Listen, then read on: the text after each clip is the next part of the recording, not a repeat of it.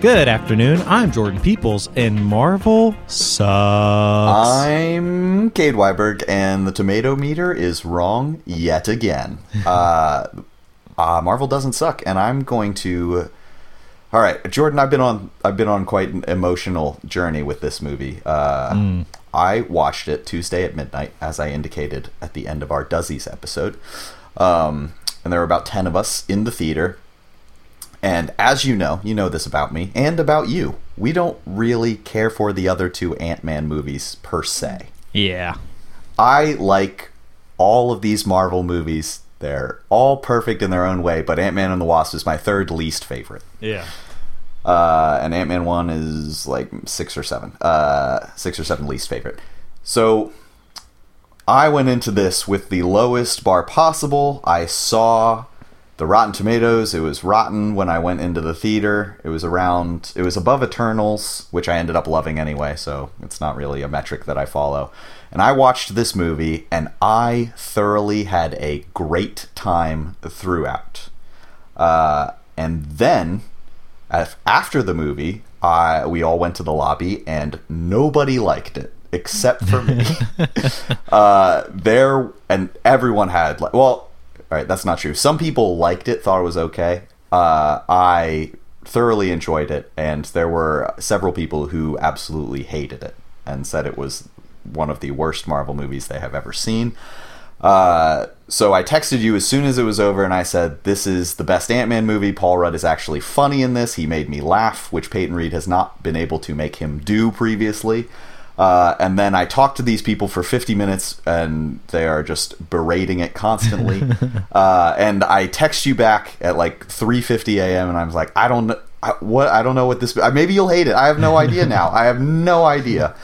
Um, and then I posted my review to Letterboxd um, which I was, I whenever I review a movie, I write the the score, and then I come up with a funny quip about each movie I do, and then occasionally, like for an A twenty four movie, I'll have a very serious analytical uh, statement. So my review for this was. You're telling me y'all thought Black Widow was better than this? Four question marks. Yeah. Uh, How did did other people respond to this? it got a lot of likes, but two days later, when people start seeing the movie, uh, cut forward to last night, I get food poisoning and I am in my bathroom for four hours and I am going through a lot of emotional battery while I am half naked in my bathroom. Everyone is commenting on this post, and Letterboxd rarely like people. People don't comment unless like one person does, and then they're like, "Oh, it's okay to comment here." Yeah. No one's going to be the first, but someone someone broke that line and was the first. yeah. And it, yeah. Someone so broke through the the barrier, and the Yeah. water gates were open. And the frustrating thing is, I like Black Widow. I think it's a fine movie. I definitely think it's worse than this, but they think I am a Black Widow hater. They think I am sexist. Uh, so I'll just read a couple of these. Uh, this is exciting. Black Widow greater than Ant Flop. Uh, Black Widow is better acted, directed, written, and executed, so yes, it is better. uh, Black Widow is a top five MCU movie. Get the fuck out of here. Whoa. yeah, I know. Uh, there are several more I won't bore Top anyone with. five. That person hasn't made their list. if they started listing them, there's no way that would end up in the top five. It's insane. How can you? Again, I like that movie, and I was trying to think. When I went into this movie, I had. Sometimes I go in with quips already prepared. Sometimes I find out the quip during the movie. So the three quips I came up with right as the movie starts, and I'm like, I'm going to do one of these at the end of the movie and post my rating. Uh, the first quip was Peyton Reed actually showed up to direct an Ant Man movie this time, which after watching the movie, it turns out he did not really show up to direct an Ant Man movie, it seems. Uh, and then my other one was Paul Rudd actually made me laugh in an Ant Man movie, which I didn't go with just because that seemed a bit more. Uh, I don't know. You can argue that he has made me laugh once or twice in the other two. Uh, Yeah. So I went with the Black Widow one, uh, just because that was the one I was feeling the most. And you yeah, still got, flamed. And I have, yeah, flamed on opening night. The movie is like out today, so now I, the flaming is just gonna continue. Those were the most creative ones that I uh, just read to you, but there, I'm sure there will be more, and it's just gonna be more emotional battery all weekend long. I've never Uh, wanted I'm- to start a Letterboxd more. You should start a Letterboxd, and you should rank your your MCU movies just so you have it, and then you can slide them around whenever we do Ranksgiving, like I do. Um, That's true. So I will tell you right off the bat, and as per tradition, I will tell you my score beforehand, and we will kind of weasel yours out of yours out of you, and you will say it at the end. I have no idea what to think. Uh, you will think of this movie. I'm going to guess you think it's the best Ant Man movie because I know you don't like the other two. Uh, but yeah, I, I, I don't we will other than that. see. What a I'm- mystery. very very curious uh, this on my list on first watch and this is all subject to change obviously because i rewatch them and they slide around but on first watch this is number 22 out of 40 for me i put it behind falcon winter soldier and in front of she-hulk okay, so just past the median. yes and it well you're right below the middle Yeah. so it's bottom half mcu if you want to get technical But really, I mean, it's half. Yeah but there, it's better than 18 other movies slash shows Right. Um, so do you want to dive in? Do you have? A, should we? yes. Should we just go? I, for I did take some notes as I went. Okay. Were so you? I'll be able to wait insert in the some theater. thoughts. Yes. Okay. It what wa- was your? My what was theater your, was this is probably the emptiest opening night that I've been to. but Probably you- because the usually, reviews. Do you usually go on Thursday? Often, yeah. Oh, okay. I think me and Ellie have gone for all the past ones since I think all of them Okay. Well, since No Way. Home. Wow, you've come a long way in six years. Yep. Starting this podcast, you're now watching all of these opening night. This is the first one since I saw one with Ellie. This is the first one I've seen without Ellie because she is Okay. in Knoxville. So That is and I'm in. Athens. And she- so And she did not drive up to watch it with you. no, or did, she didn't also she go meant. see it alone while I saw it alone, so we could talk about it afterwards. She just had to hear me talk about it with no context. Oh well, that's what I'm here for. I'm like your Marvel couple, your Marvel Yeah. wife. Um, My Marvel wife. uh, so this movie starts with a montage of Scott Lang, Paul Rudd, Ant Man, reading his book. Um, this is also very, very small. Before we get to that, uh, the Marvel intro starts off the bat. There's no opening scene, which is pretty rare Yeah. in recent years anyway. But the intro scene because the, the the title crawl comes, the Marvel crawl comes, and then it's Kang ends up in the quantum realm with Janet Van Dyne. Yes. And then it immediately cuts to uh, San Francisco, and Paul Rudd is doing his thing. I why didn't they put the title, the Marvel crawl, after that Kang intro? Was it? Do you think it was like too short? Maybe. I don't That- know. that I was just really such a weird- this, but yeah. That was a weird jump to go from the quantum realm. There's no crawl because we have done previously, like with Gorr the God Butcher. He's on his planet or whatever, uh, and then you cut to happy, fun Thor time immediately after the crawl. Right. Uh, it, it felt like a weird. No, I mean it's a natural natural barrier to separate those two different uh. Yeah. emotional things. So it's weird they didn't use that as a segue. so this, especially starting as a flashback, like this takes place during her time in the quantum realm years ago. Um, so it immediately cuts to uh, Scott Lang, Ant Man, uh, five minutes walking around San Diego or San Francisco, um, and he's reading his book over a montage. Um, make watch out for the little guy. I believe that's the title. well, and there's and there's that song in the background.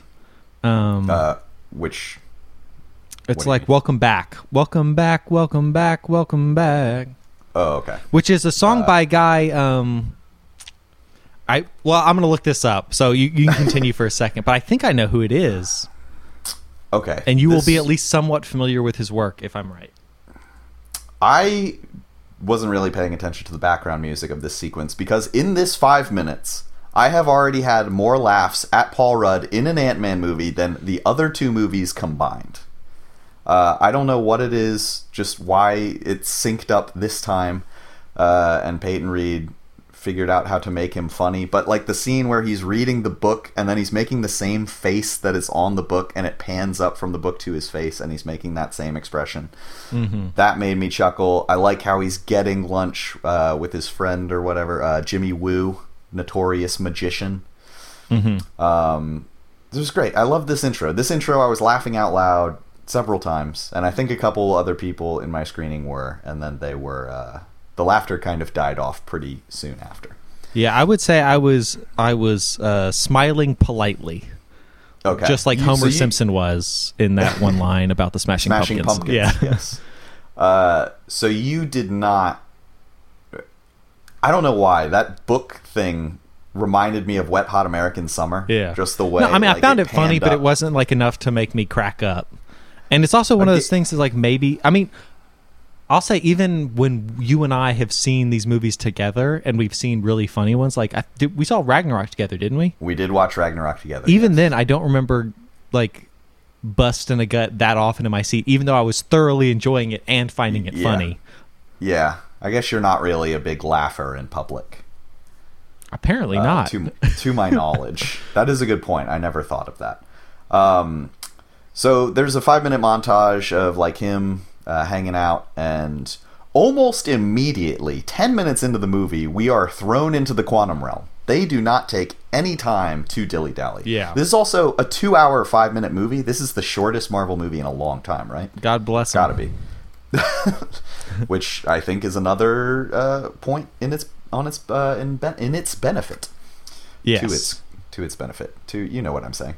Uh, so they immediately go to the quantum realm. Um, they're hanging out, family dinner. Uh, Scott and Hope are doing Ant Man stuff. Um, that old comedian guy calls him Spider Man, which is in the trailer, heavily promoted.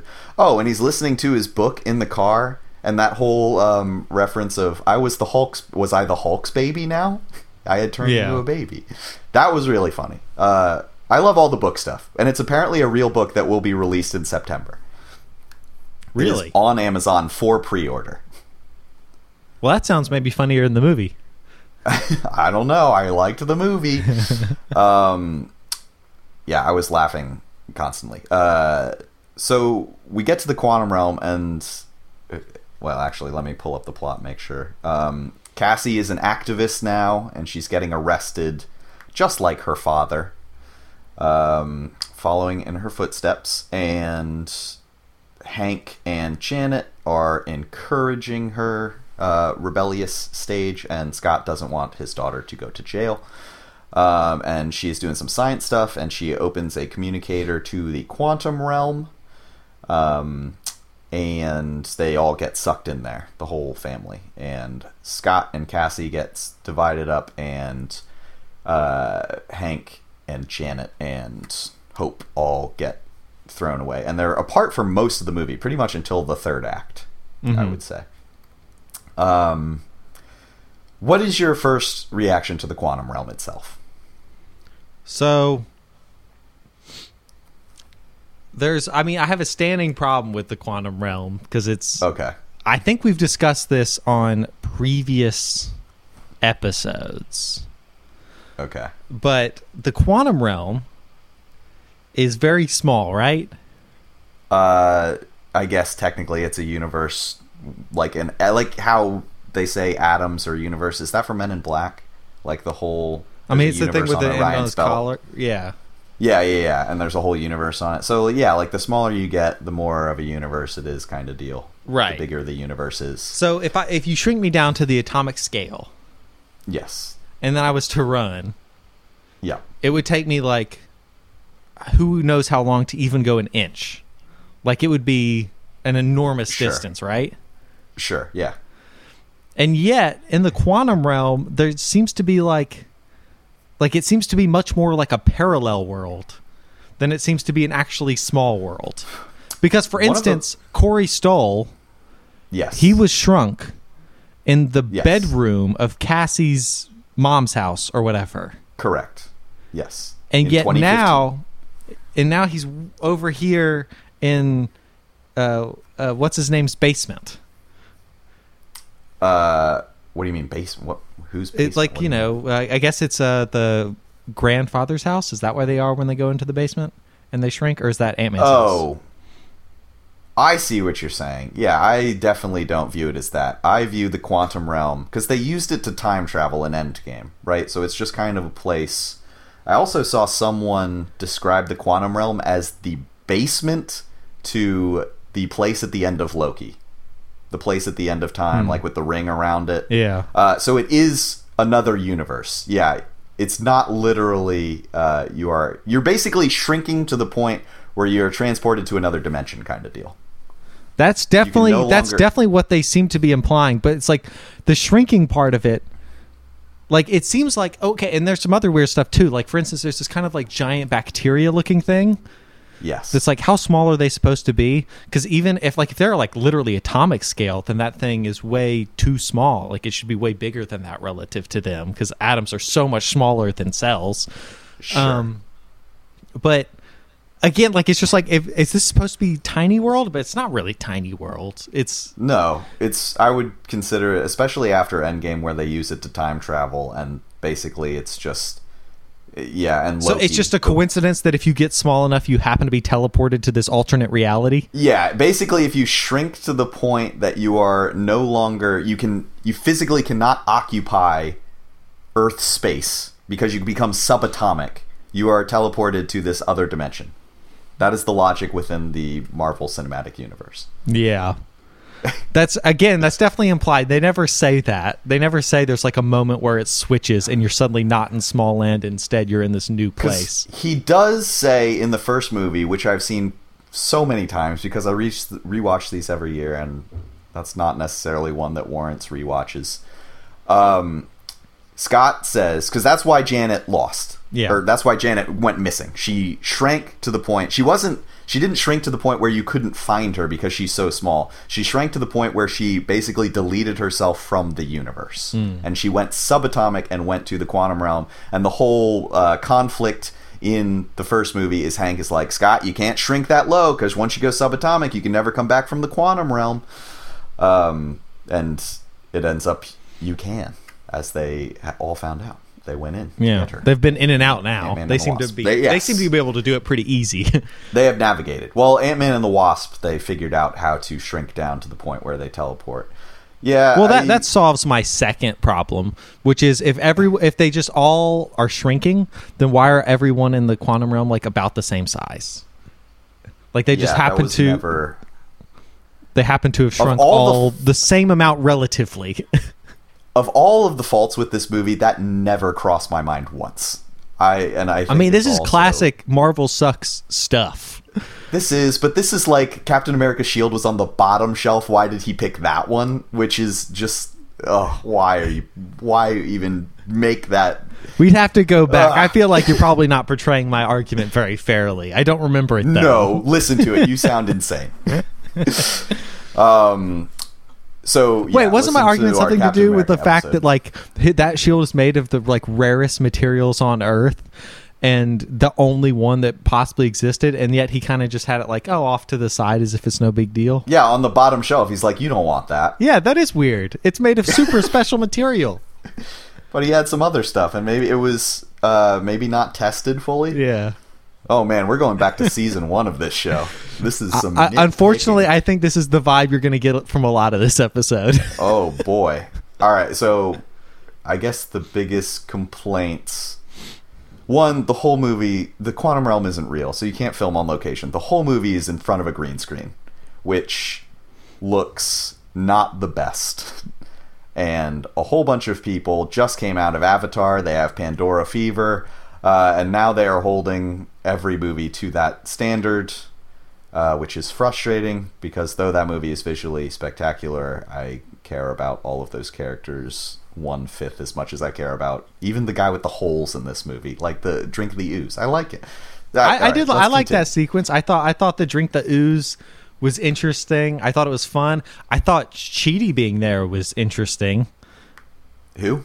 Uh, the guy from The Good Place. His character's name was Chidi in that. I don't know what his name is. Oh, oh, the Yeah. telepathic guy. Yes. Yeah. Did you not yeah, watch yeah. The Good Place? Uh, I don't like the Good Place. I think it's a bad show. Uh. I mean, I I We watched the first discussed two this seasons. on the pod. First two seasons we have- forever ago. We have brought this up. yeah. Um, I believe we brought it up when Patrick Fitzsimmons, friend of the show, was on, and he was commenting, "Why does everyone like this? I feel like I'm taking crazy pills."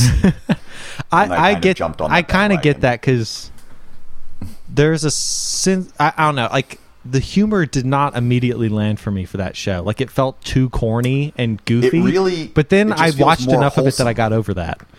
You just it feels corny, but it feel it's more of like a good. You watch it to feel good show. Yes. It's like The Office versus Parks and Rec. The Office is much more cynical and cringy, and Parks and Rec, though it has similar humor, you're with your family. Like you're you want to be with these people in Pawnee. Yeah. And The Office, you never want to be in Scranton. yeah. Uh, the good place, you want to be in the bad place or whatever. That show sucks. I don't like it. Uh, but anyway, See, I, I I'm just gonna say my defense of it is that it's good once you acclimate to its uh, tone. I don't know if I have the time for that, Jordan. I sat through three and a half hours of Pandora last year, and that really just that's more time than I had for Pandora. Um, all right, so they're in the quantum realm, right? Which basically, this whole movie, the best review I saw before I watched this movie was it's Star Wars meets Rick and Morty, and that is hundred percent what the quantum realm is. It is a Star Wars set design, like especially when Janet is running around that first sequence, and she's like has the hut. It looks like Tatooine, like it's straight up Star Wars. Yeah. Uh, and then all the characters and everything that happens in the movie feels like you're watching Rick and Morty's interdimensional cable. Like everything that you see is just an insane. Like I can't believe they're doing this. This movie is the most insane Marvel movie that has ever existed. I I don't think. I mean, I think the that. character design was very cool and interesting. Um, Yeah, there was a lot of creative like stuff movie. like that.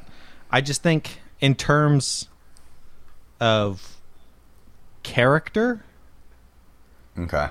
this So- movie struggled a little bit. Uh, like in so terms of motivations. I'm not saying that you can't tell me what the character's motivations are a little bit, sure, but okay. I just think they were weak and there were just there's so one of one of like I can't think of that many other examples of this, but this is a very common movie trope. I, just, I don't have any specifics in front of me, but like that thing where Janet, the whole time Yeah. for like the first hour of the movie, they kept they keep being just like explain yourself a little bit, and she's like. She just like keeps staring off, big eyes wide open, being like, "There's no time. We got to do whatever." It's like just explain while we go. Just like sh- just say like, "Oh, there's a big scary guy here. His name's Kang. we have a history. I'll explain more later." Like there's there's all sorts of ways she can at least like give them a hint of what they're running from. But it's like, no, no, we want to save this for later, so we just have to pretend that she's an idiot and won't say anything and just keep shutting up. And it's like I know that like you'll be like, "Oh, but it was like traumatic for and she was embarrassed about her role and how she."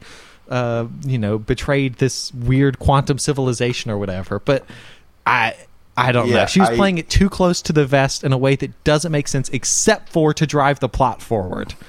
And it did. And I will say I was really sucked into the mystery of the quantum realm the whole time, like Janet Van Dyne. I do understand that argument, but I will also defend the the re- the choice to do so because we have not seen her character really in any other movie. So for all we know, she is an insane person who never tells the truth, and that's kind of like I thought they were going to do some weird twist where Janet Van Dyne ended up being like a Kang variant and she never actually left the quantum realm like he killed her in the quantum realm hmm. and then he she's like a plant that they sent back cuz she's not really in the MCU. She's I, I at the end. I would have much rather her been a plant. But I felt like they were. That's what I thought They was gonna were happen. afraid to do it. Uh, yeah, I really thought that was going to happen, uh, and then when I that expectation did not pay off, uh, I it I guess because I was thinking that the whole movie. Again, I have no But idea she was. how this but I mean, like, if you think about it now, that she is supposed to have been a good character the whole time. The way her character was acting makes no sense. Like the only way that would make sense is if she was trying to hide something, like deliberately. Also, I'm just gonna throw this in there while I'm while I'm going, but while you're on your soapbox, and I think I said this back when the, we watched the Wasp or Ant Man and the Wasp. Ant Man and the Wasp, 2018. They have given the Wasp nothing, like the actress Evangeline Lilly, I guess, nothing Sure. to work with in terms of what her character is. She has Sure. no attributes at all. She is such a blank slate. It's very frustrating because it's it's like she's Uh. just Pepper Potts 2.0. Yeah. Where- where it's like doesn't love Pepper Potts? But but it's not called Iron Man and whatever her superhero's name is. Like if your name's going to be on Iron the Man thing, you got to make her a character, a real character. Uh, yeah, she doesn't really have any um, any character development. That's that's fine. I again, I wasn't really. But she's there the whole looking for time. If you're going to bring this character Yeah. on this big adventure, like a hero's journey requires you you go into some place that's unknown, you adapt to it, and then there's some like extra setback or whatever which like damages you somewhat and then you go back to the uh, re- regular world changed in some way by that experience. And Okay, I would say so maybe the only you- character who has that here is Cassie, and even that's kind of maybe. So, are you saying this is um, Hope Van Dyne's character in all three of these movies? I, I I'd say yeah, she just has never been give, given anything. She's completely uninteresting. Like, well, yeah. Again, these. All right, let's say off the bat, like, is this the worst MCU trilogy? Yes, it's got to be right. like I would think so. I mean- even all like, all right. So Spider Man's the best, obviously. Yes. it's got to be. Uh, and then Captain America's probably number two. Doctor Strange isn't a trilogy yet, but like I feel like but that that is going to be contender. the best. Could be the best. Um, but we haven't seen the third one yet, and I don't even know who's directing it. I don't want to. Yeah. I don't want that to get. I don't want to uh, will it into power, and then it is not bad or hype it up. How, it'd be interesting to see how we would feel about Thor if Love and Thunder had been like great. Because obviously you'd still have those first two movies kind of weighing it down. But if they if it had felt like Ragnarok, they found their stride and then kept it.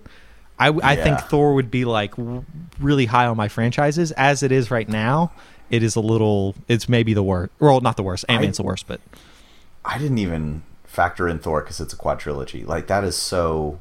Because basically the first two I have low on my ranking list, like Ant Man one and two, and then the third one is much higher. Ragnarok is obviously much higher than Quantumania. Yeah. But and it that's so Thor puts it above. But Love and Thunder definitely now weighs it down a bit more. Because Yeah. that. and well, it just that felt after- Ragnarok was yeah. such a statement of like we figured out who this character is, like we got it. This is it. And then it's like, oh nope, there it goes, slipped right out of your hands. Well, and we did get that character for uh, Infinity War and Endgame, and I think they nailed that, and they kept true to who he was Yeah. during Ragnarok. They kept true to that arc, and then, yeah, I don't Love and Thunder, weird, weird movie. Um, okay, s- let's return to the quantum realm. Yeah. Uh, they fight that huge sun blob cell. Also, I'm going to say right off the bat, this is the best Ant-Man fight sequences in any movie, and I think Kang is also help responsible for that because he's you know such a huge villain and very interesting.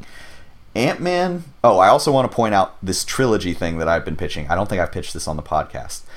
My least favorite trilogies are well, maybe not least favorite. I just don't like this trope because some of these are good trilogies, but they they suffer. Uh, the first one is the hero learning their powers.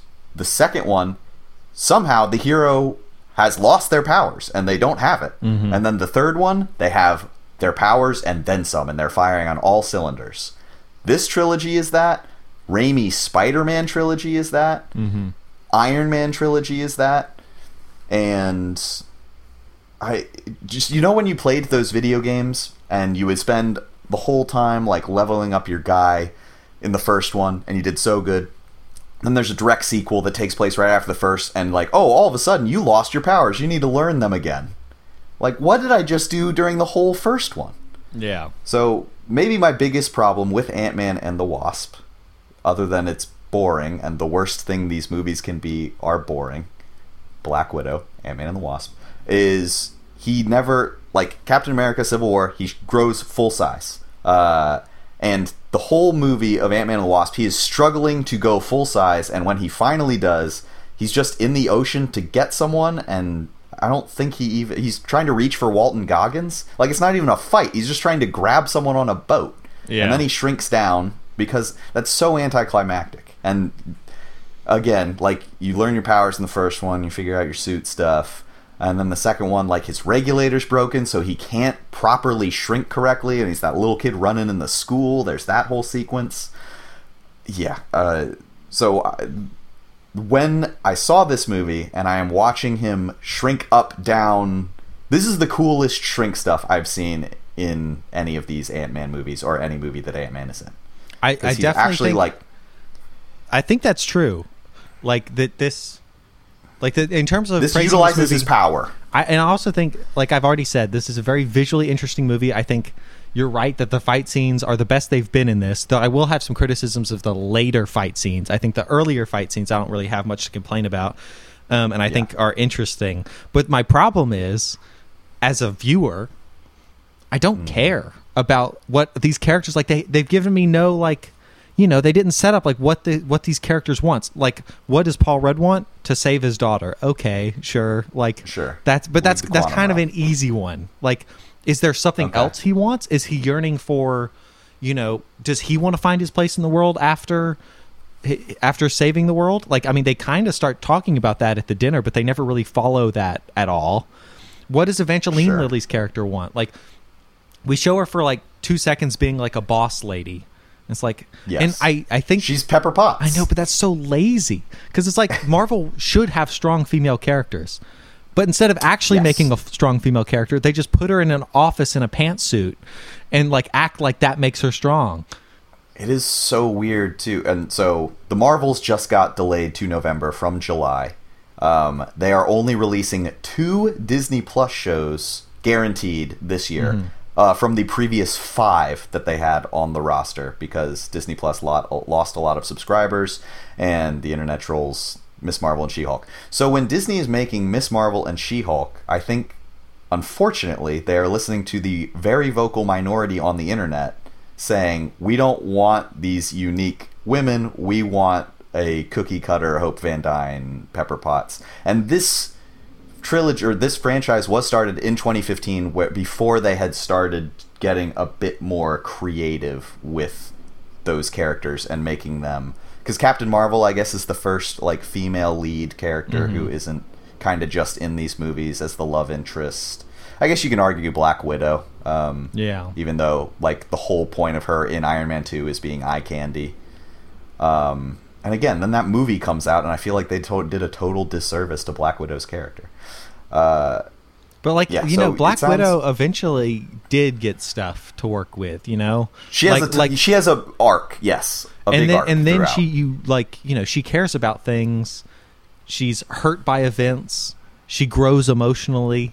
Like there's stuff like that, and then this this movie just refuses to do that. And like like, uh, what is the old Ant Man guy's name?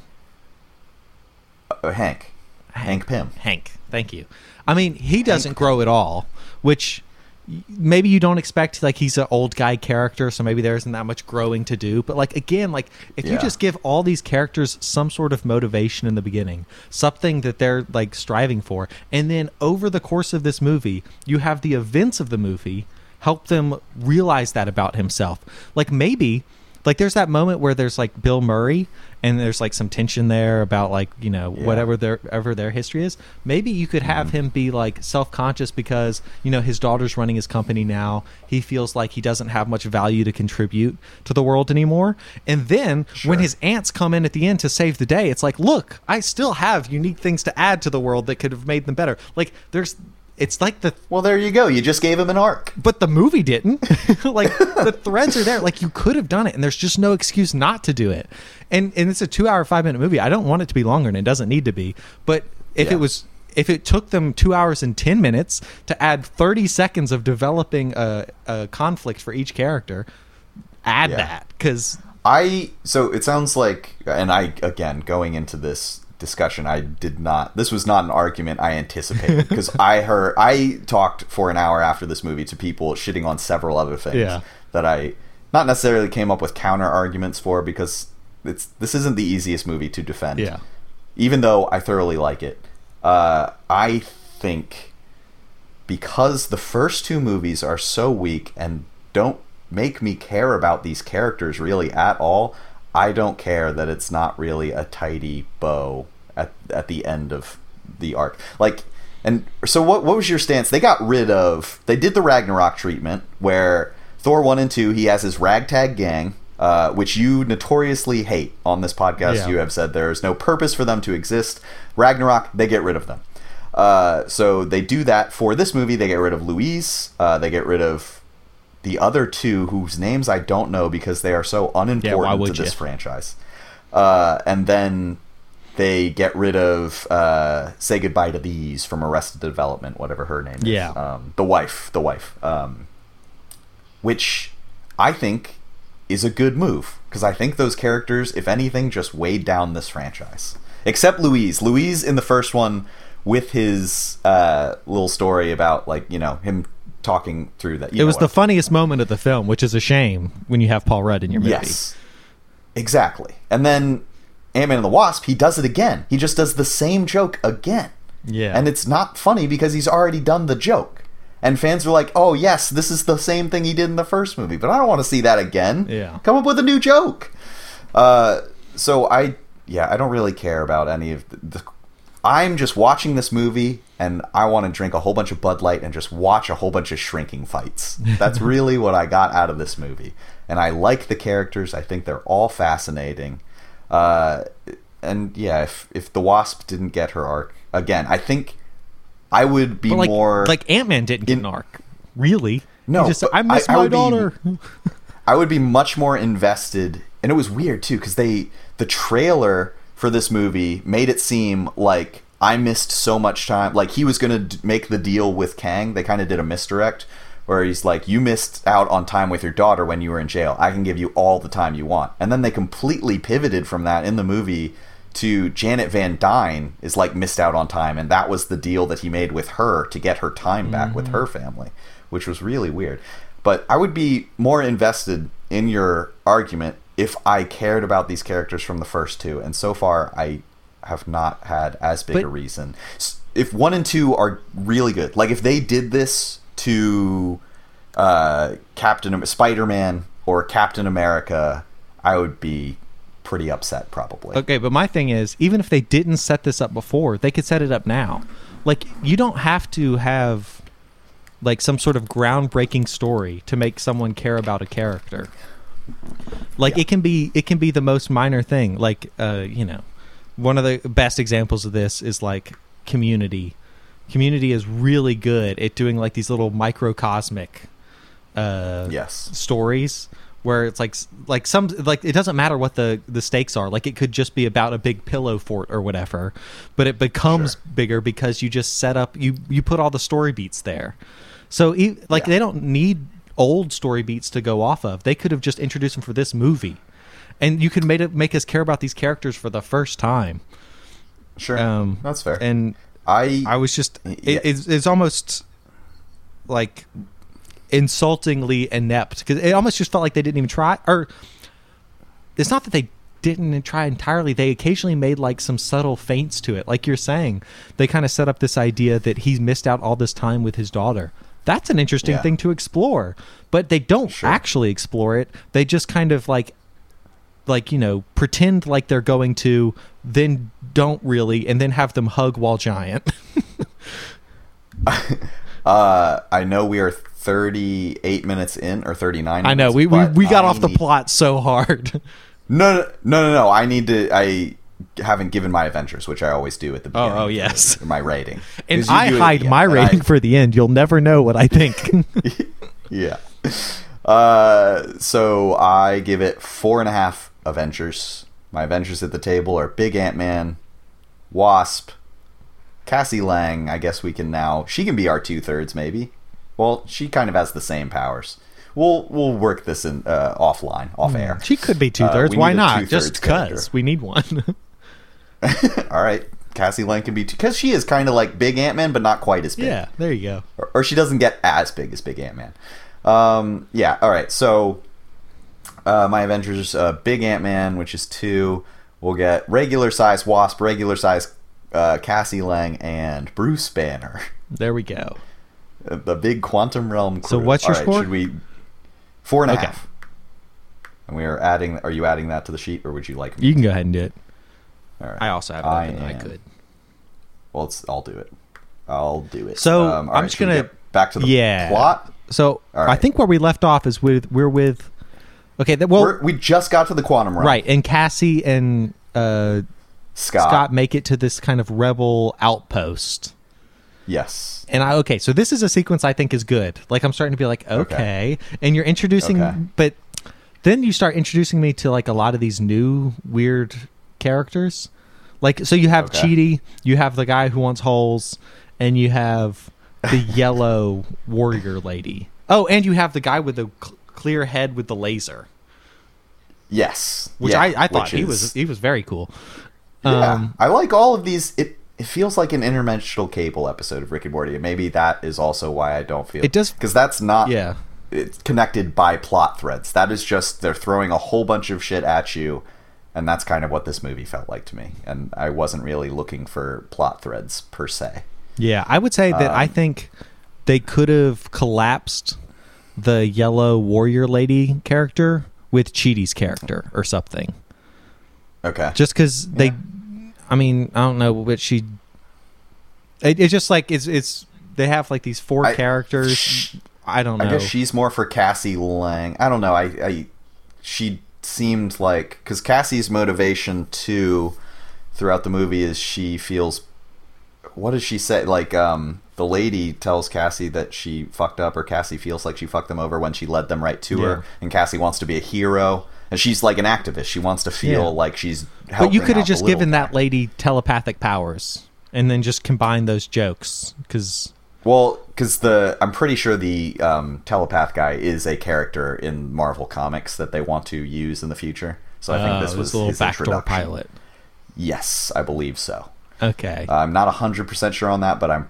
I think his name's Quasar. Like I think. I, I could be totally. I mean, the fact that he I'm- was cast as a recognizable actor definitely Yeah. lends that some uh, credibility. I'm like ninety percent sure this is his backdoor pilot to be in other stuff. yeah. Um, so they're hanging out in the hut, and then Janet Van Dyne, Hope, and Hank are all hanging out with Bill Murray. Mhm. Um, did you know Bill Murray was going to be in this? was he in the trailer that played during the S- Super Bowl or the NCAA or what? Where was it? The college football. He was. He's in a trailer. So um, if it was the, one of the TV ones I saw, it I didn't see a single trailer on YouTube though. Okay, I don't know if he's in the TV ones because I only watched the YouTube ones. Yeah, I felt like I wasn't surprised when I saw him, so I must have seen something that told me he was going to be in it. Yeah, and Bill Murray in this, my cousin was there. My cousin really hated this movie. He also hated Eternals, which is a very good movie that I love. Um, but he was, and w- both me and Tim, our fathers are both huge Bill Murray fans. They showed us Stripes Mhm. and Ghostbusters and all that stuff growing up. And my cousin was like, Bill Murray was hilarious in this. And I'm just thinking, he was he? He was just kind of there. And he wasn't really doing anything that was. I think they just got Bill Murray to just be himself on set and let him do mean- whatever he wanted for like five minutes. I do think the way he was kind of teasing at their previous love affair was kind of funny, but Yeah. yeah, it wasn't like hysterical. It was. It, it did feel a little bit like I guess we're just having Bill Murray, Bill Murray because we could. Yeah. More than Yes, they had like a that- plan. They could have. Yeah. He was just there. It was kinda Just to put in the trailer and be like, what? Bill Murray's in this? That kind of thing. Uh, yeah, so I, I like that whole sequence again. I like the space fights or the it's it's very Star Wars. Like they're in the cantina. That's like the same thing as the cantina fight kind of deal. Um, and uh, Hank throws the uh, Pym particle thing at the little octopus looking monster. I don't know. I just like all these these visuals. No, I thought that like, was a the- good bit. The set design, and then he picks up Bill Murray, and like eats him. I and the whole fight sequence. I again, I think this is is this because the other two are kind of like heist movies. Well, the first one is for sure, and then the second one. I don't know what the deal with the second one is. I'm just yeah, it's not. a high, I don't know what kind of movie it so- is. I I'm so fatigued from that movie, but this movie actually they're fighting in it. And the first one he's doing a heist. So Ant-Man like he he punches people but it's not really like that's really all he does. He punches and he shrinks. That's kind of it. And this really got creative with how he could fight. Yeah. And I enjoyed that. And he does that a lot in the Avengers movies or Captain America. I do. I am a little Endgame. concerned though, because about that everyone in this movie has the same powers. You know, yes. like that. Well, that's they kind of. I mean, maybe if you kind of sunset Ant Man and the Wasp, and so it's just the daughter now who has these powers, it's okay. But like Yeah. seeing all of them in the movie when they all they're so overlapping yes. is a little like it just it just limits what cr- kind of creativity you can have. That also we have discussed several times on the show the mirror matchup where Corey Stoll in the first movie Yeah. is the same thing. Uh, Killmonger and Black Panther is the same thing. Iron Man and Obadiah same thing. Uh, which I we have both discussed. I think we are not that fond Yeah. of a mirror matchup. I think Ant Man versus Kang is a much more interesting power yeah, which by the way, I haven't mentioned Kang in all of my character complaints because he's like the only character that has any development. his yeah, well, his motivation is clear from the start. yes, and he Uh, is like to I was just gonna say he is. Go- I think easily the ahead. best thing about this movie, right? Like I, I don't think it's. uh yeah I, I think did you so okay. uh, my staff actually had complaints against kang because they all love the end of loki Mm-hmm. and they thought and i didn't have this problem at all i really like kang in this movie and this is kang the conqueror but they didn't like how he was very monotone in this and at the end of loki he's batshit and his his voice is all over the place and he's like basically singing when he talks and this is he's like i am the conqueror i am going to kill you Well, it, Uh, I don't think that was necessarily a problem because he just seemed really pissed Yeah, that's and that's also and also bored. Like being in the quantum realm for him is like is like watching paint dry. Yeah, I again I like him in this movie, and I like how we have a villain who can be several different versions of himself and be different with each one. I like that a lot. Uh, so Kang the Conqueror is introduced. Have we gotten to him yet? Where where Bill Murray in the cantina and Scott and Cassie are hanging out. Um, does Kang come first or does MODOK come first? I don't know, but we can talk about MODOK since we haven't already. Okay. I thought MODOK was one of the just the conversations with MODOK was one of the funniest parts of this movie. Yes, I will say I loved even uh, and a lot of people I there were audible groans when you saw his face, the CGI Yeah. like in and I was like well also there's no proper way to do MODOK in a live action No. movie. He is such a cartoon. And it's weird that they tried, but I like that they did it and he's dead at the end so it looks like he's not going to come back. yes. Kind of. I I thought Uh, they so handled like. MODOK pretty well. Like I don't know if you could have done the CG for the face better. It's hard to think of a way. Like and I I felt like after the reveal my brain kind of got used to it and was okay with it. Like I can see why they landed where they did. Yeah, I was totally fine with it, but I watching this movie in the theater with these people was like how I watched them with you back in the day where I was just like there's this very negative energy in the room with me and it's preventing me from having fun. uh and then you ended up loving Marvel. uh, and now I wish you were there when we watched this. Um, but yeah, I, I don't know. I really enjoyed MODOK. I love how each member of like each person related to him, Hank, Scott, and Hope, all see him and say Darren. Yeah. Like immediate, like they're so shocked, and they interrupt whatever he's saying to call him and be like, "How are you here? Like this is crazy." um, jumping ahead a bit, but also one of the funniest parts of the movie for me. I really don't like the "It's never too late to be a dick." I thought that was kind of dumb. Yeah. That was a pretty lame joke. It felt kind of like the Robin Scherbatsky, uh, Maria Hill in Age of Ultron, where Thor and Iron Man are talking about uh, their love interests, and she coughs and says testosterone. Mm. which Yeah. uh, was a joke that you did not enjoy, and I also didn't really enjoy it. That's kind of what that felt like. Yes. But then MODOK dies, and he says, "And I died an Avenger," and that was hilarious. Yes. No, And his Scott's death- Like, yeah, you made the team. So Yeah, you made it. We're just to talk about humor broadly in this movie, because I thought there was some Okay. funny stuff early on, like what you're saying with this book and that kind of thing. And then I felt like there was like a drought of humor in the middle of this movie, where they were like, like pi- kind of when the flashback when it's Janet and Kang and they're going over their thing, like uh, surrounding that. I feel like there is a while. I think MODOK does come in there.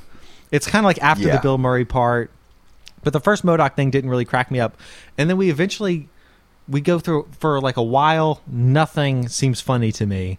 And Well, th- Kang is the least funny person in a movie because he's so yeah, serious, yeah. which is So then, so yeah, we go for a long time without humor, and then the time where I really noticed that the humor had come back was when they try to pay off that holes bit, um, Yeah. which I like that. See- bit.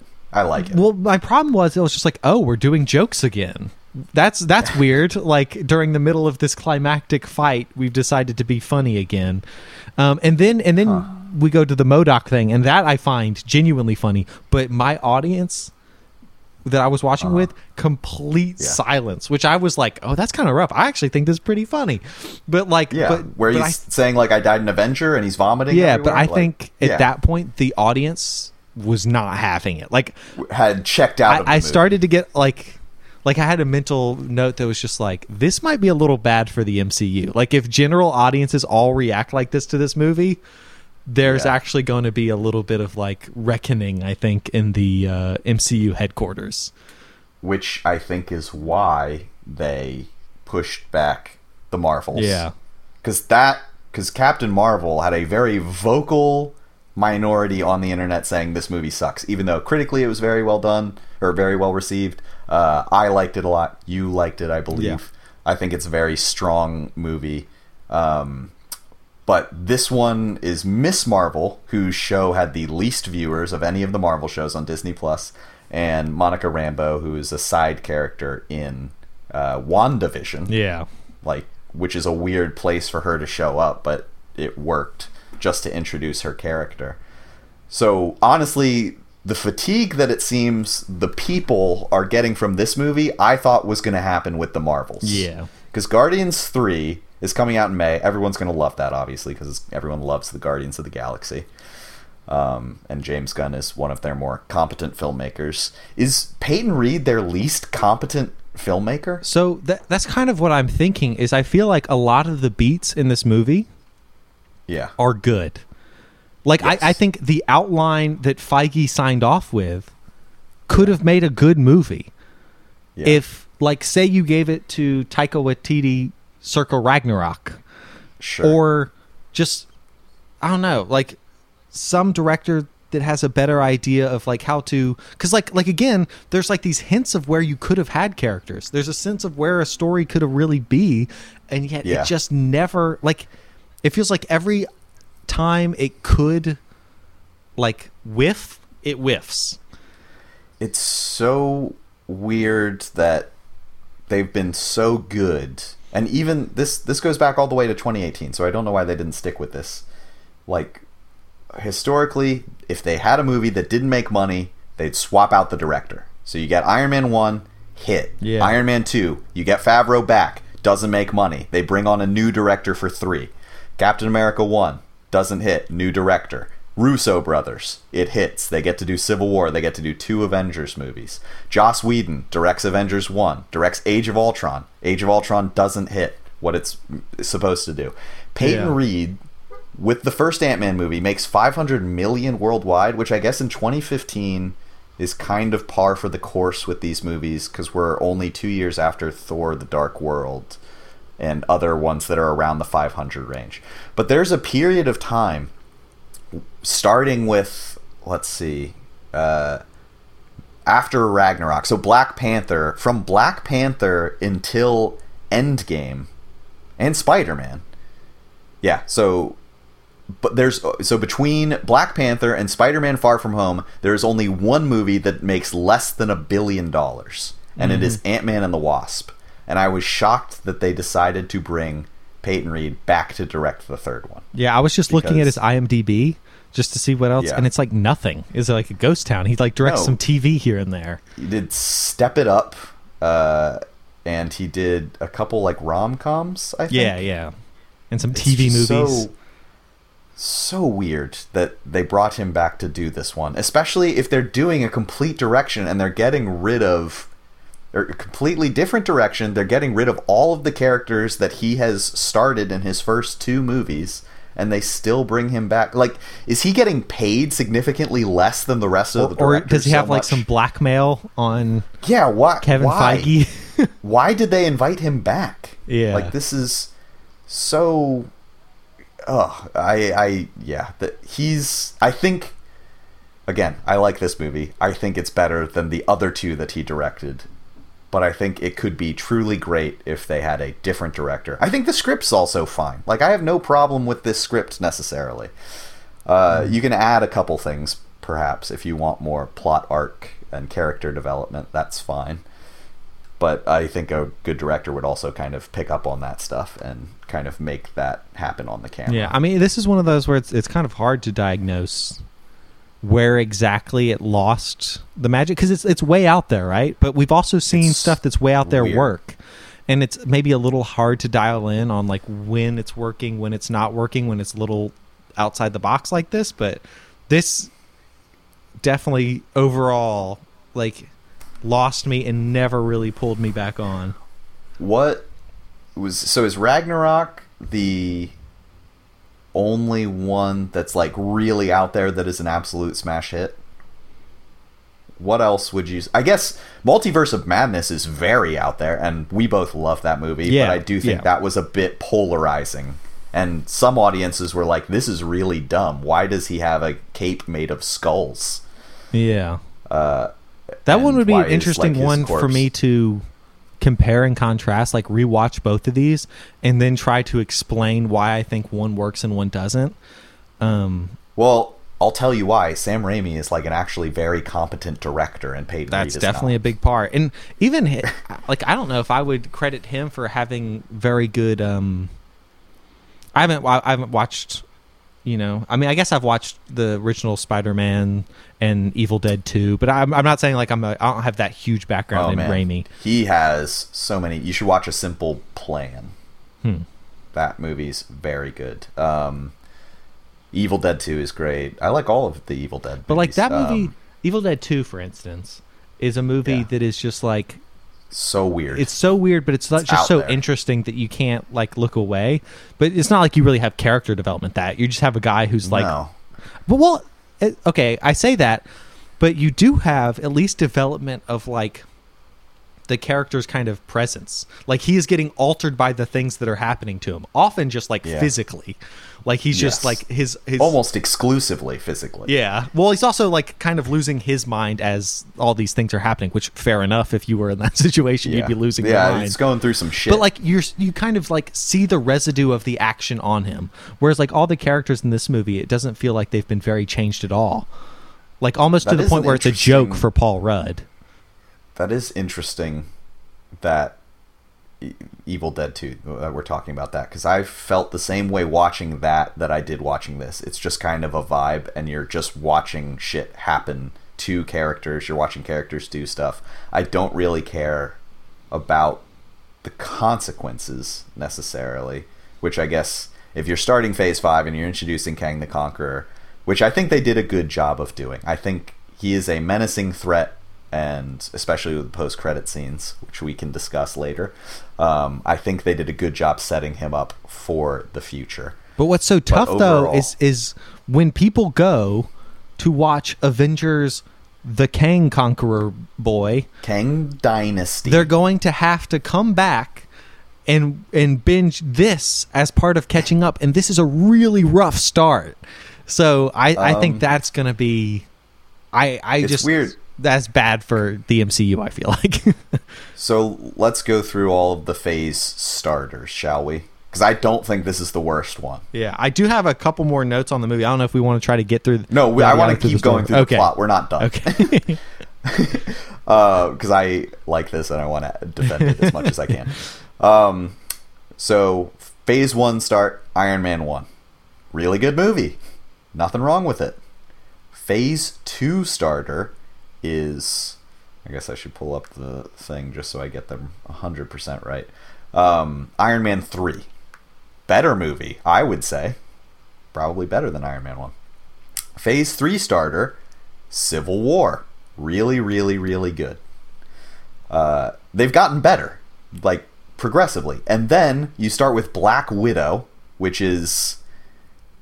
If I was to ever be worried about the MCU, I think the start of Phase 4 would have been because at least with this, they're doing something completely interesting and they're trying to be different. And I think they will eventually figure that out when they get to the end of Phase 5, like what they're intentionally trying to do. Mm-hmm. But Black Widow, Black Widow, Shang-Chi, and Eternals all back to back. Like, that is such a weird start to a phase. Yeah. And this, we're going to get this Guardians 3, which I think will be an undeniable hit. Like, it's, it's very hard to believe that that flops or that does not ha- satisfy critics and audiences. That would be very unexpected. Mm-hmm. And then the Marvels is going to be I anyone's game. Nia DaCosta is directing. I think she's a great director. I love the Candyman reboot. Um, but I think for whatever reason the uh, vocal minority on the internet is already going to have the predisposition of hating that movie before it comes out whether or not they make it completely different from Captain Marvel. Yeah, I mean, I just think you know we this is what we talked about on the last episode is kind of staying the course.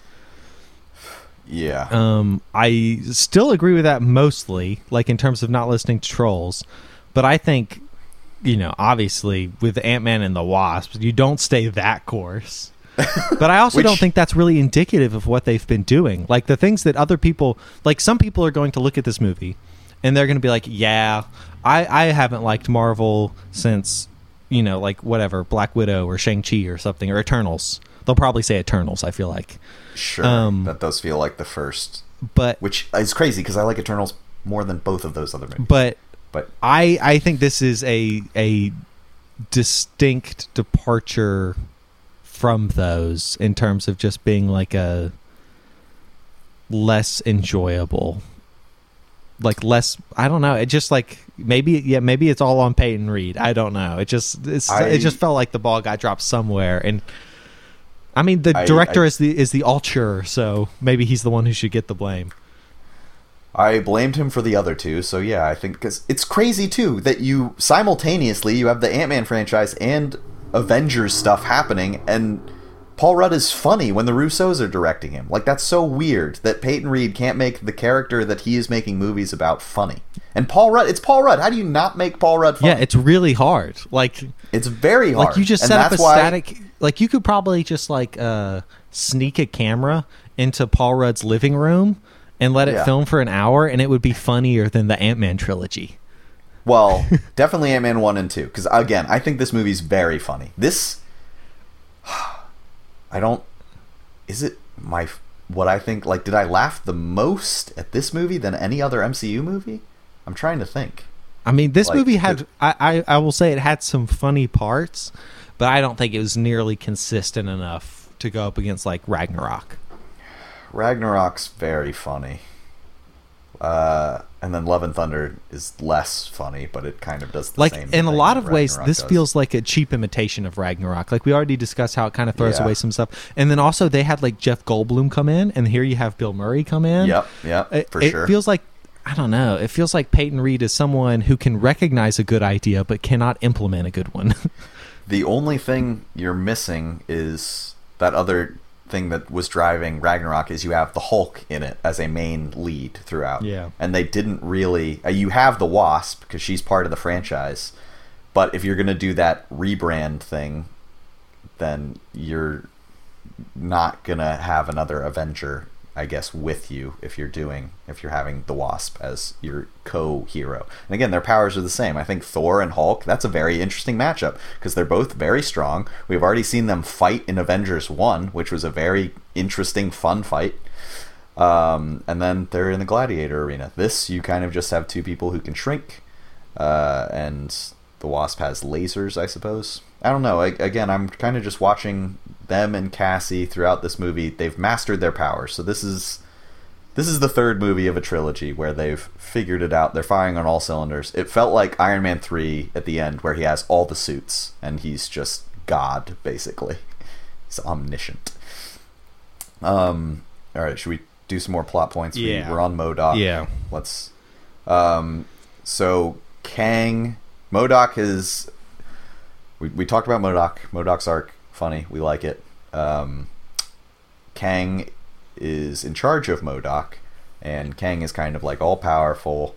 He kidnaps Scott and Cassie and imprisons them and tells Scott like, "Hey, I'm going to kill your daughter if you don't get this thing from me." What did you think about the sequence with the multiple Paul Rudds and the uh, whatever that thing was, the power source for his time machine? Yeah, it felt like it could have been a good sequence. It's like they came up with an idea for an interesting visual, but they didn't come up with a good explanation to explain it. Like I know they said it was like these possible realities, but then they were like bumping into each other. So it's not like it's not like you're seeing ghosts of things that could happen or something. Like they are physically splitting. And Yeah. it's just like like the whole time I was like and and like I feel like there should be like some sort of metaphor there that the character is also grappling with. So again, maybe go back to him exploring uh, what he ex- what he wants to be after Sure. being an adventurer, after saving the world. Who are you? Maybe you could use this fracturing of self to explore that. Like there's different things that he wants to be, but instead it's just a bunch of copies of him, and then that goes for this like lame thing. It's like, but we all love our daughter. Wow. And it's Oh, just I thought that was sweet. it's sweet. I liked It is that. sweet in a very like obvious way. Sure.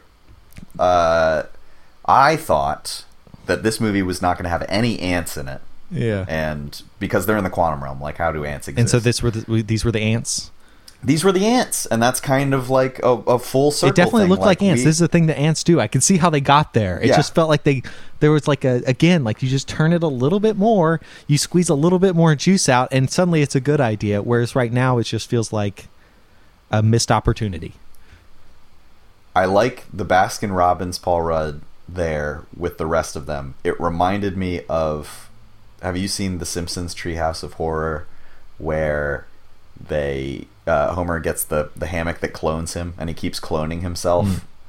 And then one of the clones is the 1989 pilot Homer Simpson and he's just saying like his he has his weird voice because it's so long ago Yeah. and he's just standing amongst all these Homers that are like from 20 or 2005 or whatever. Yeah. I thought that was pretty entertaining. So what I would, I- so it feels like kind of um, again like a little half effort. It's like okay, so you have one. It felt like maybe in the writers' room they did have this idea. They're like, what if we have a bunch of different Paul Rudds from different places in his life, like depending on what decisions they were going to make, and then they started to like figure out the practicality of how they would accomplish this and like how many days they would have to have Paul Rudd on set in different costumes doing different lines and then they'd have to like keep Sure. track of where all those characters were in the scene they're like actually it'd be easier if they were all in Ant-Man costumes where we don't even have to animate his face like like you know he's just in a suit with a helmet on so we can just Yeah. 3D rig it up. And it's like oh that is a lot different easier. Let's just do that. Let's have them all just be in the suits. So again it's just another thing where it feels like they just the That does feel like a Peyton Reed problem. yeah the creativity just got backseated to some other practical uh, concern or something. We both previously mentioned on the podcast that we would be very upset if Peyton Reed like ruined Kang because he was so good in Loki. yeah And I don't I don't think he ruined Kang. Like I don't no again, but don't he may have problem. made kang's first impression to general audiences worse than it needed to be Sure. which I think That's is fair. a shame. Like I think that is, and I, I think you know, like you said something that uh, Peyton Reed was basically like, you let me have some serious stuff to work with, or I'm gonna walk. You Yeah. let him walk. Like, like No, yeah, given what sure. he had done, there was no reason to trust him with this play. Like, maybe he's just a chill dude that Kevin Feige personally likes. I have no idea what they're. Re- it's so weird that he's still Like I feel like it must be something like that. Like this is a guy he he like like I don't know. like someone who shows up at parties that he goes to and he felt awkward to fire him. I'm also curious because this is probably going to make the most money out of all of them. I would think. Yeah, depending on how word of mouth goes, because I I could Well, see this after is- this weekend, the first group of people see it, and like, because like people know that I watch Marvel stuff because of this podcast, and they'll be like, "So how was that?" And Yeah. they're if they're asking me about this one, I'm going to be like, "This might be a skip." Like if you're not a big fan of the other ones, you might skip this one.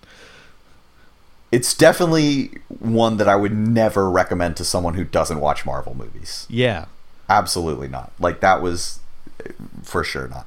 But the other thing you need to keep in mind is this is going to be the first Marvel movie available in China since Endgame.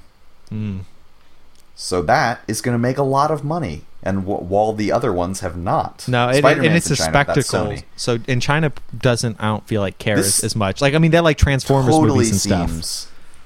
This also, yeah, exactly, and they loved Aquaman, and this felt a lot like Aquaman, where the, they're throwing so much shit at you. Aquaman is way too long, um, but that movie is better directed because I love. Um, ah, fuck, I'm blanking on his name. The guy who directed Saw, the guy who directed uh, Furious Seven, James Wan. James Wan.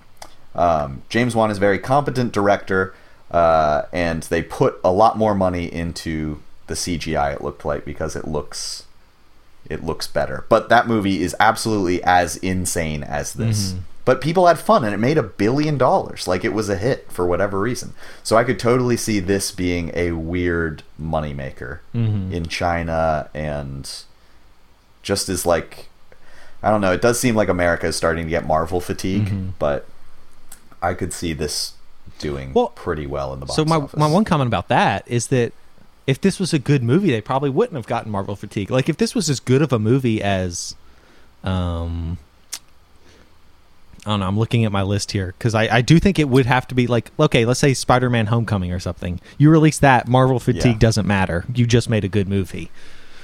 But like I do, I, But- I I guess I would agree that if this is like a coin flip of a movie, Marvel fatigue Yeah. will put it all onto tails rather than some going to heads.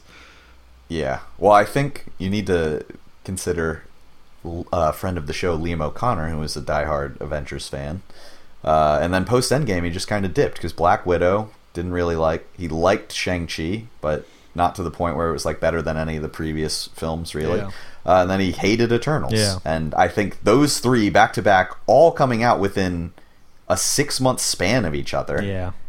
is that's really where I think you start They they were just a little bit too confident in not having a tent pole. They were.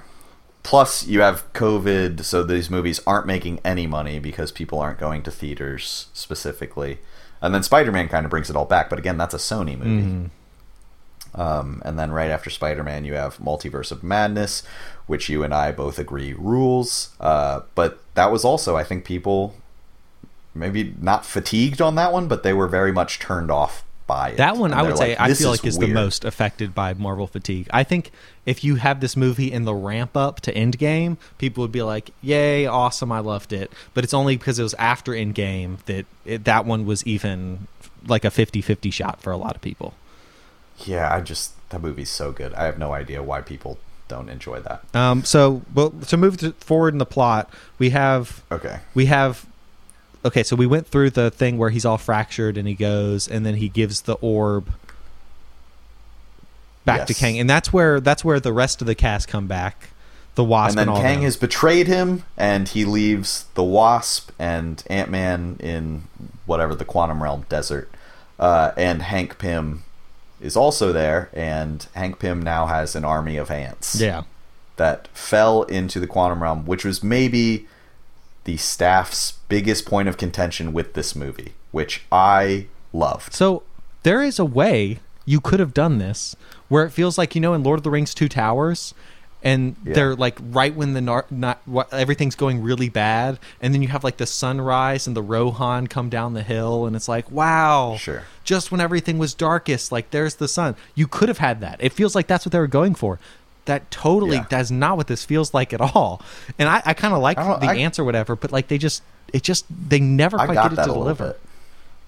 I so the argument is the ants fell through the portal that everyone got sucked into at the beginning of this movie, and they fell off at a different point in time where they lived a thousand years in a day, which is similar to what happens to Loki in Ragnarok, where he falls out of the portal and ends up hanging out with Jeff Goldblum long before Thor gets there. Yeah. And he's been hanging out with Jeff Goldblum for like a month. And for some reason, it worked in that movie, and now people will not accept this, uh, not accept it for the ants. Which again, I liked it. I like the ants have machine guns. They're future ants. This I like this. This is really fun. And the ants that you think aren't going to be in the movie, I thought we got our human ant moment with all the little Paul Rudds running around, but the ants show up and they they they kick ass and it's very Yeah, entertaining. they, the ants are Um, I- definitely I- not my problem with this movie. I mean, I think I think you just they needed to be brought in better, and their payoff, them coming into the fight, should be some sort of payoff for Hank Pym's character. I think if, if you if you make it like a, a good character moment that was like kind of teased earlier, like so Yeah. that like you know he's feeling like this whole time you know like you know he's struggling with this sense of his sense of self or whatever. And so then when this moment happens it's not just like a ra- random deus ex machina that fixes the whole plot. It's also like a culmination of a character moment. Sure. then i think people would be totally satisfied with it I I was satisfied. All the po- plot points you brought up was how I felt when I watched this movie. Um, Uh, a- another thing that this is we've kind of I think we're about there now is so then we there's a moment where Kang's giving a speech to his army Yes, of and he- robots. he mentions the dynasty is about to yeah, begin. which is a cool moment, but also like Yep. why are you giving a speech to robots? Like do robots there's really need to be motivated? But also this is again a direct parallel to Lord of the Rings. this is Sauron giving a speech to the orcs. Yeah.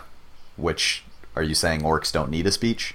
Uh, orcs are at least slightly more human, but kind of I feel the same way because orcs are they just do whatever Sauron says. Are these robots? They are robots, trying- but they do are shown Do to have, have- a little bit of personality. But Because I- I- do they? I they felt like stormtroopers to me. Because again, this is a Star Wars movie, yeah, uh, and stormtroopers are technically clones, and they're clones of humans. So that's kind of what I thought was going on. Does any do any of them lift up their mask at any point? no, and I think we even see one of them with like their head broken open or something. I thought it was like a Huh. robot head. Maybe I don't remember that. I always I assumed they were it was a stormtrooper situation, which I'm fine with him giving a speech to clones. That's fine. Well, but okay, so what I think think is kind of funny about it is is it's like they only do it so that she can then hijack it. Also, weird level of technical incompetence by Kang to be able to be hacked by Cassie and this one rebel woman who looks like like I don't know, she looks like a barbarian or something. So it's funny that they I- they have that technical skill that basically Rick of Rick and Morty of the Marvel universe Yes. can't. Oh, I was Oh, you think unprepared Kang for is. Rick? Yeah. Oh, absolutely, he's Rick. I mean, That's interesting. I mean, there's the there's the whole council of Ricks. There's a council of Kangs. yeah, the Council of Kangs. That's true. That's a good point. He doesn't have a Morty though. Not yet. that would be interesting. Uh, yeah, I don't know. He gave a speech. I. It does feel a little bit like Iron Man 2, where Black Widow is all of a sudden really good at coding. But again, I think that tracks because she's like an international spy. Got to be good at that stuff. And Janet, is it Janet who overcomes the, or it's the it's the Yeah, it's the rebel from the alliance leader yeah, who, rebel- who yeah, definitely have rebel not alliance established as leader. having. Com- she fights with a spear, and yet she's Yes. also a, a secret computer hacker. Or are we supposed Cassie did it? But Cassie, I don't uh, know. is she It's supposed to be a diff- hacker? Cassie. Yeah, Cassie built the thing that got them sucked into the universe. I well, into the that's like an realm. engineering project. I don't know if she's supposed to be a hacker, especially when it comes to Kang technology, Quantumania technology. I'm pretty sure it's the same. this is just this is just classic Marvel's like ah yada yada. This she is- just did it. Don't worry one. about it. This is season one. Don't sweat it. She just did it. She did it. She did the thing. There was a pipe that was going from Kang's room, and then it would go out, and then they they switched the pipe, and now she's the one who gets the message out. I would also think that Kang is the type of being who is so like overly confident in his ability and his ability to kill. He didn't expect anyone to break free out of their. that would be convenient if they murder them. established that, but they said nothing of the sort. Oh, that's kind of what I drew from it. Um, what else? Uh, Ant shows up. Uh, Janet fixes the power core. oh, this is kind of a just a CGI kind of flaw, but they they showed the city as being huge, massive, Mm-hmm. presumably filled with these robot people or whatever, and then they show the rebel force, and it Mm-hmm. never really looks more than like a hundred people. Like oh yeah, no, it's it's a Return of the King situation. and but like and sometimes they like try to act like it's like like sometimes in like a really wide shot of the city it looks like it's suddenly way more but then whenever it's close you're like oh there's the same hundred group of like you know there's the holes guy and there's uh laserface and there's Laser. uh the lady with spear and their group of 50 people Yeah. with them but they did a very bad job It- of conveying how big this force is supposed to be and why they're even mildly successful before they get turned away I don't think they're that big. I think that it's like Return of the King, where they're very outnumbered, and then the ghosts show up. In this case, it's ants. The ants show up, and they help them win the war. yeah And they carry off Kang. Kang and Scott have a final showdown. Uh, the other thing, yeah, my staff was complaining about that Kang was overrun by ants, and maybe circling back. well, to your thousand year old might- super civilization level two ants. That's what I'm saying. Yeah. um, and he also theoretically defeated all the ants because he got away and he got to fight Scott for a final showdown. Yeah. So he hypothetically killed all of the ants. or at least enough. Uh, enough to get away. Uh, so that totally tracks. I don't have a problem with that. I like the fight sequence with Scott at the end. Um, and he's basically trying to be like I, I thought that moment was tense where he's he stays behind in the quantum realm to make sure Kang doesn't get through. I think there's a lot of suspense there, and then the Wasp comes back through the portal, which is I think if you're going to give her any arc, this is the closest it comes. yeah, That she's like an advocate for Scott, or she yeah, like like maybe I don't know something interesting you could have done is maybe have for whatever reason public uh public attention on Scott has turned for the negative. Like Yeah. who knows? He gets involved with some stupid scandal. He gets caught, Sure. and so then she's like, you know, his supporter. It's like I'll, I'll, I always have you your back. You know that, and then like really Yeah. test that in the movie, and then have this be the moment where she fulfills like that test or something. It's like I actually will. But right now, like as it was, there's like there's no doubt that she would save him because one, she has no personality and she just exists to support Ant Man. So why wouldn't she do this? She has no internal Yeah. life. No, but I, I like when she showed up. It made me feel like, uh, oh, it's Ant Man and the Wasp. That's the name of the movie. and then they both take down Kang together, um, and like throw him into, uh, what like the engine, and the engine implodes on itself. And I guess that we're implied to that leads us to believe that either Kang has teleported to somewhere else, kind of like a Scarlet Witch death at the end of Multiverse of Madness, or it has killed the Conqueror variation of Kang, which I I don't, I don't. Yeah, I don't think. I think he will pop back up somewhere. He is. He is Yeah. the Kang, just like the Rick and Rick and Morty's the Rickest Rick. I think he's the Kangus Kang. Well because the Council of Kang. Um, this is a post credit, so I guess yeah, him being convinced. We're almost him there. being convinced, or the the council being convinced that he's dead is like the most proof you need to show that clearly he's still alive. Yeah. Well, because in the comic, like in the Kang Dynasty comic, I believe it is like five main Kangs, and we saw at least three of them at the end. Yeah. Um, Rama Tut, I think, is the name of one of them. He's the pharaoh-looking one, um, and he is apparently going to be the villain in the Fantastic Four Hmm. movie. Um, but and then there are the other two, and I don't know their deal. But there are like five main Kangs who kind of split up, conquering Earth, where the Avengers are, and taking over six one six. You know what I think is interesting is like those those low level Kangs. It's like it's hard to Yeah. imagine a Kang that's cool just being like, "Hey, I'm just one of the Kang audience people." From where I come from, Well, that's not that stressful, so I, ju- I don't mind. those are kind of the Mortys of the yeah, universe. Like they're well, but it's the same problem with like the Rick and Morty, like the Ricks that are not even like stupid Rick, but just like the smart Ricks that are willing to be part of the Council of Ricks. It's like that's Yeah. weird that like everything about Rick's character has this individuality over everything. So it's weird that Ricks that are just like Rick could not could would be willing to tolerate that system at all. And it's the same thing for Kang. If their whole if the essence of Kang is to be the number one, the top dog Yeah. of the universe, it's hard to imagine that this many of them would agree to be part of a group. Sure. But it, I, I- mean, that's I mean, it's that's something just- they could explore and could be interesting. It's not like I'm not I'm not shitting on it right now. It also cements the fact that this is a straight up Rick and Morty episode, like a two hour Rick and Morty episode. Yeah. And Well, d- if Dan Harmon had directed this or written it or whatever, Yeah. this Sure. could have been a bop. But of course, Justin Roiland probably would have been involved, which would have been bad. That's true. And that would have been very bad PR right before Yeah. this movie came out. like months Yeah. before. And I mean, Dan Harmon Well, himself is not without uh, trouble, No. but he But he knows think- story structure. Can't can't argue with that. Yeah, he sure does. And he has there's a weird he's somehow like made the MCU what it is because of like the pipeline from Community and Rick and Morty. All those writers went on to write for Marvel. Interesting. Like it's so Yeah. weird that they all and then that's why all the Community characters have cameos in these Right. movies Huh. because they're um, McFeely, I think, or Stevenson McFeely, uh, whoever wrote the Avengers movies, I think.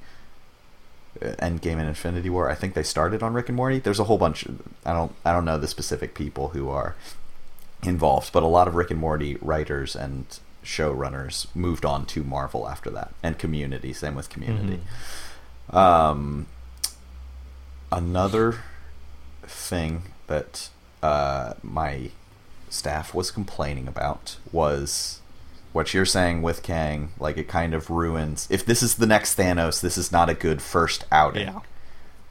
My counter argument to that is our first exposure to Thanos is the end of Avengers 1, where he shows up and he's in completely different CGI.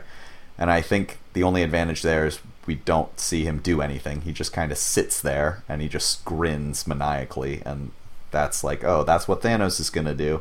And then Age of Ultron, uh, he shows up in maybe the one of the worst post credit scenes where Thanos is supposed to be showing up at any point and Joss Whedon is like, I don't know what to do with him. Let's just put him in the post credit scene. And he goes to get the gauntlet and he says, Fine, I will do it myself. And I thought that post credits was very lame. And I wasn't really looking forward to Thanos until he debuted in Infinity War. Oh, actually, he's in Guardians of the Galaxy 1, which again is not really I I'm not excited for Thanos until I see him in Infinity War. So I think we're gonna be hyped for Kang when Kang Dynasty comes around. Yeah. I, I just it'll be I wonder if they'll almost have to recap some of this in a different movie. Just like his or, or, or just a different Maybe. show or something. Cuz I think if Marvel really expects everyone to go back and watch this, I'm skeptical they will. Though maybe they'll just expect people to look up a YouTube synopsis. I think they'll also a lot more Kang stuff is going to be talked about in Loki season yeah, two. the o- the other post credit scene. Yes, um, where which is a very uh, honestly like these two post credit scenes. I'm trying to think of recent memory. Like, what's a better post credit scene? Yeah, I'll, I I was just looking at the stuff that's come These two out since Endgame. Yeah, and I think like WandaVision, Loki, Doctor Strange, Multiverse of Madness are Yeah. the three best. Well, Spider-Man: No Way Home, I, I would- guess. yeah. No Way Home for sure. That I would put all. Yeah, those four are probably at my top of Phase Four. But there's a lot of things on this list. Well, that's why they are taking a step back. They've become too much content. and some worked and even stuff like moon knight like a lot of people watched moon knight but i don't know except you you did not watch moon knight Nope. um, but a lot of people were in it i'm sure they will do stuff with moon knight in the future uh, yeah so the post-credit scene number two is loki um, is with mobius and they went back in time to view Presumably where A Kang came from, like Kang Yeah. before Kang is Kang.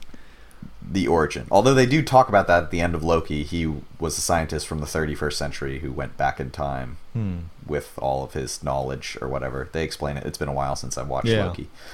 Um, and I think also the Fantastic Four movie is going to, because that's their element, like the whole quantum realm and Kang, and he's a force that they deal Yeah. with, all that sciency Well, stuff. and So I, I don't think this will be a.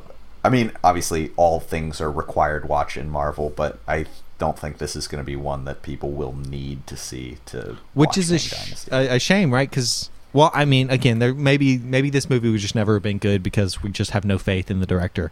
But yeah, if you'd had less Kang here, but still some Kang, yeah, maybe you could have to- told a more full story about the cast of characters that we were supposed to care about. Instead, the f- most full story we get is about Kang. But Yeah. now, like the the movie that he's packaged in is almost not worth going back to rewatch. So if you were looking to do a lot of exposition about Kang, you almost haven't even accomplished that because how many people are going to come back and watch this movie? just me once a year, every year, forever. All right, I got to rate this thing. All right, let's. uh Well, well, I guess let's talk about the very end of the movie where Scott's like, "Wait, this Kang the Conqueror, right before I killed him, said there were a whole bunch of other Kangs coming. Was that a real deal? Nah, probably not. Everything's fine." Yeah, And then it cuts to credits. it's pretty good. Uh, but yeah, let's uh, let's rank this thing. I'm giving it a two point Oh my god, five. It's tied with the Guardians of the Galaxy Christmas special. yeah. what? Um. Uh, wow. So you have not liked you liked Wakanda Forever. That was a five. That's pretty high. Yeah. But the last two Marvel things you have not enjoyed. No. That was I. I did not overall enjoy my theater experience. Is this, it- this two point five represents Kang. It represents some of the like overall art design and the few moments where the comedy worked. Those add up to. oh, 2.5. I think it worked a lot. Okay, hold on. I gotta scale through your ratings. Okay, so for people at home, Jordan gave Ant Man one a three and Ant Man and the Wasp a two. Yeah. So you like Ant Man one more than this? Yeah. That's wild. When you recorded that podcast episode, you watched. Granted, you watched it in the theaters already, but when you rewatch it for the podcast, you watched it at 1.25 speed. And I would watch this at two times speed. Oh man. Uh, I okay. So this is. Well, you like it more than Incredible Hulk and Iron Man two, and Age of Ultron as ties. much as Age Yeah. of Ultron. Uh, you like it more than Ant Man and the Wasp. Yeah, that's See, Age of Ultron also is not a movie with a lot of character. It's just a movie where stuff happens. oh, it's just a filler episode. It's an Avengers filler episode. But man, look at what an anomaly Ant Man and the Wasp is on mine. Like we are in Green City from Captain America: Civil Yeah. War until Loki. It is like such green a solid run. home is high ratings, and the lower they are are not green; they are red. Yes, that is true. Uh, again, why did Peyton Reed get the keys to this It kingdom? is inexplicable. because yeah, you have Spider-Man: Homecoming through WandaVision is basically all green. Well, Captain Marvel is yellow, which is the middle. well, it's a four out of six. That's like as much as I gave the first Iron Man, yeah, you should rate those higher. Those are good. and they're okay. Uh, wow, this is fascinating. This is but like, people. but you also love you have a charts. similar kind of green spot in the middle. I mean, all of your stuff is greener than my stuff. That's true. By the way, we're also using Yes. conditional formatting, so everything uh not only does it span from green to red, but it does it in like a gradient. So it's very you can distinguish Yes. between a 5.5 and a 6 rated movie. Yes. Which I have several sixes, and you have. we have an unnecessarily fancy spreadsheet for this. we do, and no one can see it but us. I know, it's really cool. They We have we have a standard we have like a standard deviation too of how much Yeah. me and Cade tend to dis- disagree, which for the record is about two thirds of an Avenger. Uh, not here. It's not. No, Not in this particular. no, we got to add that in, huh? I'm so Let's curious how this is going to. This is one of our biggest differences. Oh, for sure. This is huge. I can't believe you like Ant Man one. I can't believe you like Yeah. Ant Man one more than this. That's just crazy. You need to rewatch Ant Man one eight times, like I did. I am very curious how this is going to because I put this above Love and Thunder, and Love and Thunder on rewatch already. I was not enjoying it nearly as much as the first time, and I've only seen it. Well, I've seen it three times now. This movie, I've been thinking about it more, and I think it could be like Eternals, where a whole bunch of people hate it, and I will just come to its aid because I'm a Marvel advocate. A Marvel martyr. Eternals, yeah, for what for better or for worse. But like, I think Eternals is great. I like Eternals a lot more than a lot of people do. Um, and during Thanksgiving, like it moved way up. What do I give Eternals now? Eternals is I gave it a four point eight three, and you gave it a three point eight three. So that's a whole Avenger difference.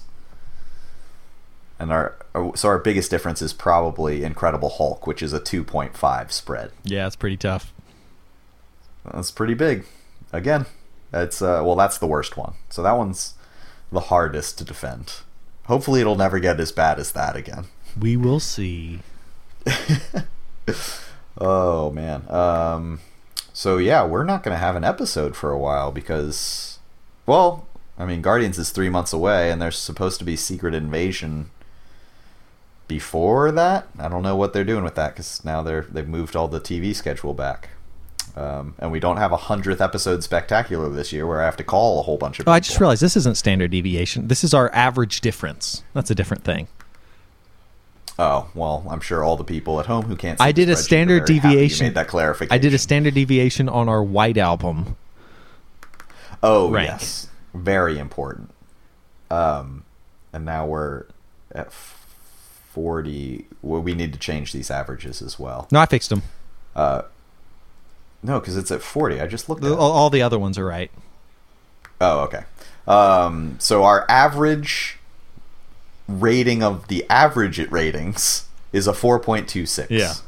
So both of ours combined, we like Marvel four point two six Avengers worth. But okay, so one thing that's Um, interesting to me is that my average rating Yes. is a 3.91, which is below Iron Man 1. And Yeah, like that for a long time has been my barometer of whether or not I like a movie. And I, I bet I was above. Like if we were to take off this last the last 10 items, I bet I'm above a 4. Oh yeah. Well, it's if you were to take off the last two items, I think you're above a four. Maybe. Maybe. I think if you get rid of the Guardians Christmas special and Quantumania, I think you're above. Which I gave a four and four point five respectively. You know, Um, I yeah, Marvel's I, I will be.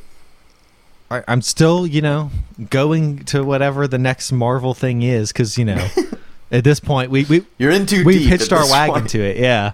Yeah, But you have to. I I think that this movie must be prompting some uh, a little bit of. I'm sure people are having a lot of meetings on today Yes. and on Monday. There's going to be a lot of discussion about okay, so what is our strategy? And also, they're going to work through the weekend because. I assume if you're like uh, an executive in Marvel, you probably don't get to actually have vacations. Uh, no. Kevin Feige never. At least not after a movie comes out. There's no way you get the weekend off. You're answering emails all weekend. Yeah. God, this has got to be so stressful for him. Yeah. Poor Kevin. He's given us so much happiness, and people still have the audacity to shit Thoughts on him. Thoughts and prayers for Kevin in this trying time.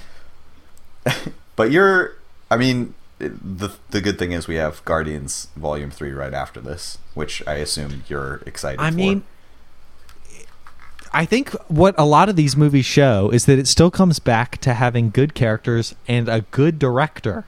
And I, I do believe that the Guardians are much more interesting characters than the cast of Ant Man and the Wasp. Just as a franchise, like each of the Guardians have Sure. uh, have a unique thing. You don't have three Ant Men. Yes. no, Uh, yeah, and and you also they are different. it's obvious that James Gunn is a talented director. Yeah, so much so that he's now spearheading. He's the Kevin Feige of DC. right Yeah, and now. let this be a lesson to him that you can't just like you you can never just get a hired gun. Which I feel like Peyton Reed is like it's like Kevin Feige had a plan and he's like, well, he doesn't have to do anything crazy. He just has to do what I tell him. But no, you do I- need someone who can do more than just like make a movie. it just doesn't make sense that every other director who has had a bad movie immediately and even with Captain Marvel they recast the Fleck uh, siblings Captain Marvel made a billion dollars and they pivoted to a new director Yeah.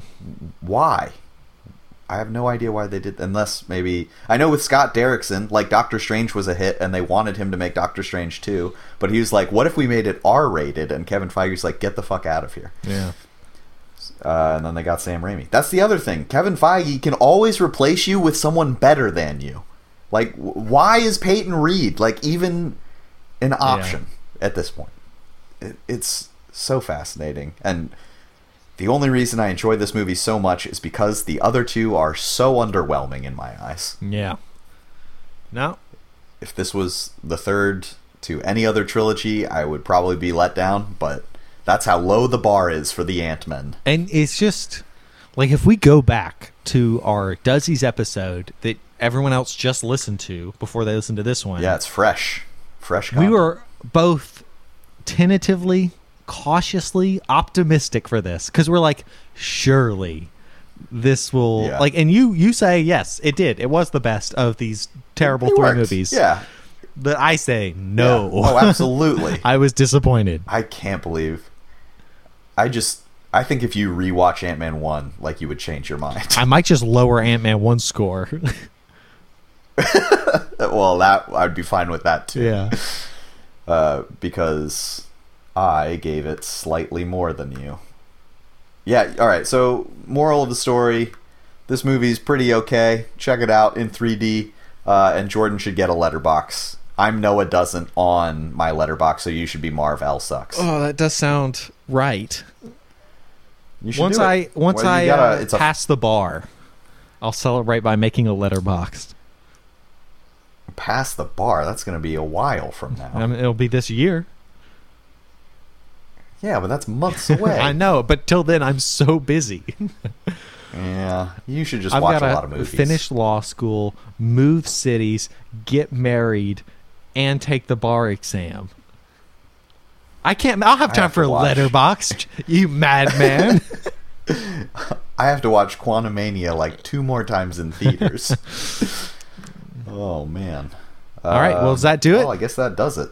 I guess that does it. All right, I've been Jordan Peoples, No, it doesn't. and Marvel has truly sucked. Uh, I am Cade Weiberg, and even after all these years, he's still wrong. It doesn't suck. Sucks a little bit.